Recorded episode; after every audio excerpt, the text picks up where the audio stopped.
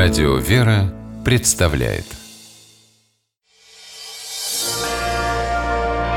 Прогулки по Москве. О видимом и сокровенном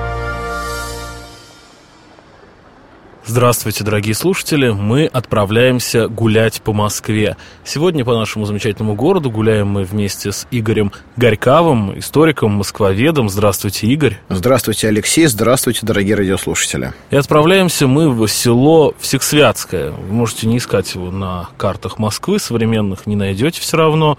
Но какие-то его остатки видны, даже очень. Мы доезжаем до станции метро «Сокол» и выходим по указателю улица Алабяна, храм всех святых на Соколе, выходим из метро и оказываемся, в общем, в самом центре, как я понимаю, села Всесвятская. Правильно? Совершенно верно. В центре села стоял и стоит храм всех святых. Мы сейчас его в Москве привычно называем храм всех святых на Соколе. Но некоторые комментарии к этому историческому ландшафту необходимо дать, потому что трудно теперь, конечно, нам, Леша, будет с вами поверить, но храм этот э, стоял на берегу реки. Да, вот, явно. Вот там, где, рек нет. соответственно, с э, западной стороны от храма, примерно там, где кончается его двор, чуть-чуть дальше располагался уже берег реки Таракановки. Таракановки. Таракановки. Эта река, хотя и мало известна современным жителям столицы, на самом деле является одной из самых больших московских рек. Она имеет общую протяженность русла 18 километров. И где они? И все они теперь под землей, Леш. И действительно, вроде бы говорят, есть места, где на Таракановку можно посмотреть, но это явно не рядом со станцией метро «Сокол». Здесь она вся была загружена в коллектор. Хотя случилось это сравнительно поздно, уже после Великой Отечественной войны, в 60-е годы окончательно. А, то есть это вот, уже такой поздний Да, заключение. и вот я был поражен, что на геоплане Москвы 37-39 годов хорошо видны ее берега, показаны ее русла, и вот этот ландшафт исторически фактически он тогда еще был вполне актуальным. Но сейчас, конечно, э, и улицы проходят, и дома стоят над этой рекой. А когда-то на берегу этой реки стоял очень древний храм, и стояли рядом с ним мельницы. И вот, видимо, первое упоминание об этой местности относится к 1389 году, когда князь Дмитрий Иванович Донской в своем завещании упоминает Ходынскую мельницу, которую он э, отдает своей супруге. Соответственно, в то же время упоминается и э, село Святые Отцы на речке Ходынки. А надо сказать, что река Таракановка вбирает в себя реку Ходынку, которая совсем тоже недалеко отсюда протекала и протекает. И, собственно, по этой реке получил название огромное Ходынское поле, когда-то наш первый московский аэродром – но об этом как-нибудь отдельно. Любопытно, что этот первый московский аэродром существовал, я понимаю, что это сейчас не в тему нашей программы, но все равно до 2003 года. В 2003 году оттуда взлетел а, последний самолет для ВВС Индии сделанный. Ну и вот, э, соответственно, Ходынская мельница упоминает завещание Дмитрия Донского, а некоторое время позже упоминается село Святые Отцы. Э, даже есть предание о том, что здесь был монастырь, хотя об этом историки дискутируют. Важно, что само по себе уже точно это село упомянуто в 1498 году в духовной грамоте князя Ивана Патрикеева – и э, село это существовало, э, соответственно, рядом с древней дорогой на Тверь. Здесь стояла деревянная церковь всех святых. Э, позднее, в 17 веке, этот храм был дан на пропитание епископу Арсению Лосонскому, служившему в Москве в Архангельском соборе. А вот в второй половине 17 века эти земли выкупил Иван Михайлович Милославский – представитель клана Милославских, соответственно, близкий к власти тогда человек, и он э, перестраивает церковь, делает ее каменной, после чего в это село э, переселяются многие крестьяне. Я напомню, что это был тогда не город, а это было достаточно далекое, в общем-то, от города богатое э, село, рядом с оживленной дорогой. И вот в 1685 году Иван Михайлович умирает, а село достается по наследству его единственной дочери Феодосии Ивановны Милославской. И э, это было очень важно, потому что через несколько лет Фортуна к Милославским изменила свое отношение, и многие из них стали жертвой э, репрессивной политики Петра Алексеевича. Но Феодосия... Ну, все-таки они скорее уехали в ссылке Ну, это тоже репрессия. Да. Это ну, тоже да, репрессия. Да, да, да. Село могло вполне быть забрано в казну. Но этого не случилось, потому что Феодосия Ивановна вышла замуж за эмеретинского царевича Александра Арчиловича, который вместе с отцом и братьями переехал из Грузии в Россию. И Александр Арчилович э, был близок к Петру. По его указу поехал учиться артиллерийскому делу в Голландии. Там э, приобрел нужные навыки, принимал участие в э, баталиях со шведами и попал в шведский плен, где и скончался.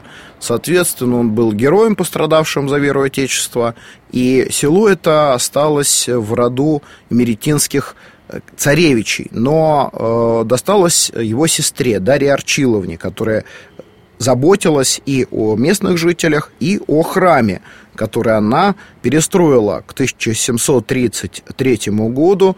Строится то здание церковное, которое мы с вами видим сейчас в основе своей. Храм э, сохранился с того далекого времени. Тот храм всех святых тот храм самых всех святых, к которому мы с вами сейчас подошли. Мне кажется, он э, был одно время второй в Москве в советские годы по известности после Лоховского. Да, конечно, и к этому мы тоже с вами сейчас придем. Соответственно, э, в этом э, храме было выстроено три престола, центральный всех святых и боковые пределы в честь святых праведных Семена Богопринца и Анны Пророчицы. Последний предел был явно э, намеком на лояльность Дарьи Арчиловны по отношению к новой правительнице государства российского Анне Иоанновне, которая во всех Святском несколько раз останавливалась. Дело в том, что до появления Путевого дворца, чуть дальше в Петровском парке, это уже конец XVIII э, века, время императрицы Екатерины II, соответственно, императоры, приезжавшие по Санкт-Петербургскому тракту в Москву на коронационные торжества, должны были где-то останавливаться перед тем, как въехать в большой шумный город. Им нужно было привести себя в порядок, потому что позади был тяжелый путь по грунтовым дорогам, ухабам. И несмотря на все попытки сделать этот путь комфортнее, для государей, конечно, это путешествие было отнюдь нелегким. И вот э, Всехсвятская и дворец Америтинских царевичей, это было одно из тех мест, где они могли перед Москвой, ну, можно сказать так, отдохнуть и привести себя в порядок. Поэтому э, эта церковь была известна русским монархам, и она была, в общем, вполне достойна э, таких гостей, э, богато украшена, но у нее была интересная особенность. Службы здесь велись как на церковно-славянском языке, так и на грузинском. Итак, э, на самом деле церковь, это она конечно, со временем приходила в ветхое состояние, ее нужно было так или иначе реконструировать, еще и потому, что само село Всехсвятское становилось все больше и больше. И вот в 1886 году академик архитектуры Попов разрабатывает проект э, благоустройства этого храма для того, чтобы, э, наконец, все желающие местные жители могли принять участие в богослужениях.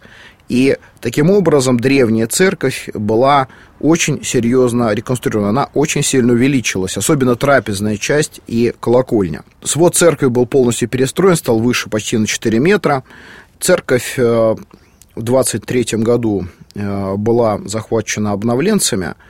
До этого уже предпринимались попытки ее закрыть, но э, так или иначе удавалось отстоять переход. А вот э, в 1939 году храм был закрыт окончательно, и его пятиярусный иконостас э, сожгли во дворе храма на глазах местных жителей. Ничего себе. Внутри здания разместился склад, но в 1945 году э, прихожане храма обратились с просьбой к советскому правительству и лично к э, Михаилу Калинину отдать э, церковь э, верующим. Большую роль в этом сыграла замечательная русская женщина Ольга Ивановна Богословская, сподвижница княгини Елизаветы Федоровны, которая недалеко от всех Святского когда-то организовала приют для детей, больных туберкулезом, а потом в советское время она перестала быть директором, но осталась там ответственным работником. И вот она была одним из тех людей, благодаря которым храм этот в 1945 году вернулся к верующим. Храм был отремонтирован и расписан заново. Тогда здесь появляется замечательная э, тема в росписях «Собор русских святых».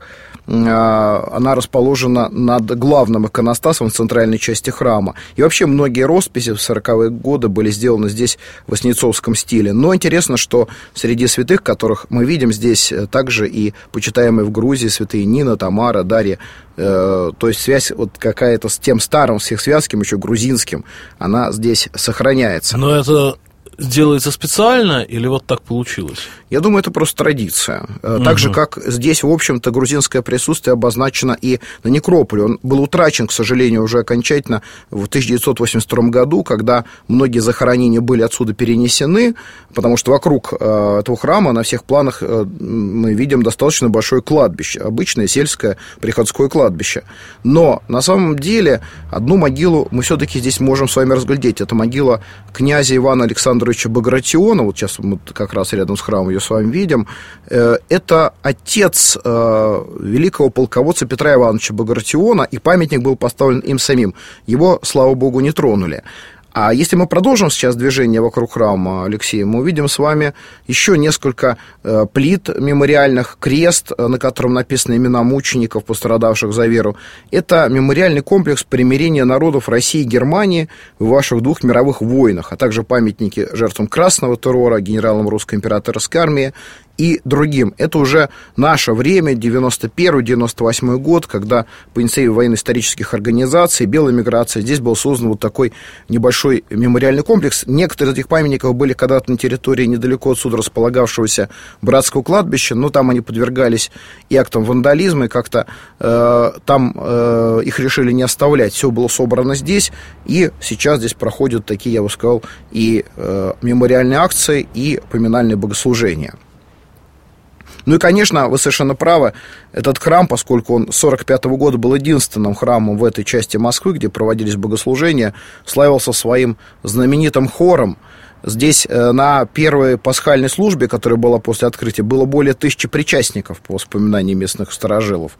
То есть это, конечно, храм, а, о котором, может быть, сейчас не все знают, но люди, ходившие в церковь православную еще 20-25 лет назад, его знают очень хорошо, потому что наверняка все тут побывали. Да, храм с самым большим приходом в советское время. Ну, наверное, то, что я сказал про Илоховский, у Илоховского сложно, было вычленить какой-то отдельный приход, а здесь можно было. Он самый большой был, и даже вот Википедия сообщает, что очередь на крещение за святой водой тянулась более чем на километр.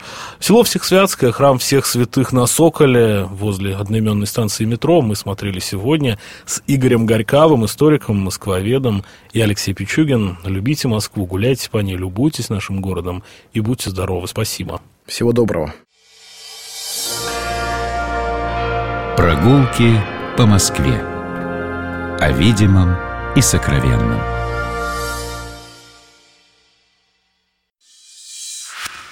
Программа «Прогулки по Москве» произведена при поддержке Комитета общественных связей правительства Москвы.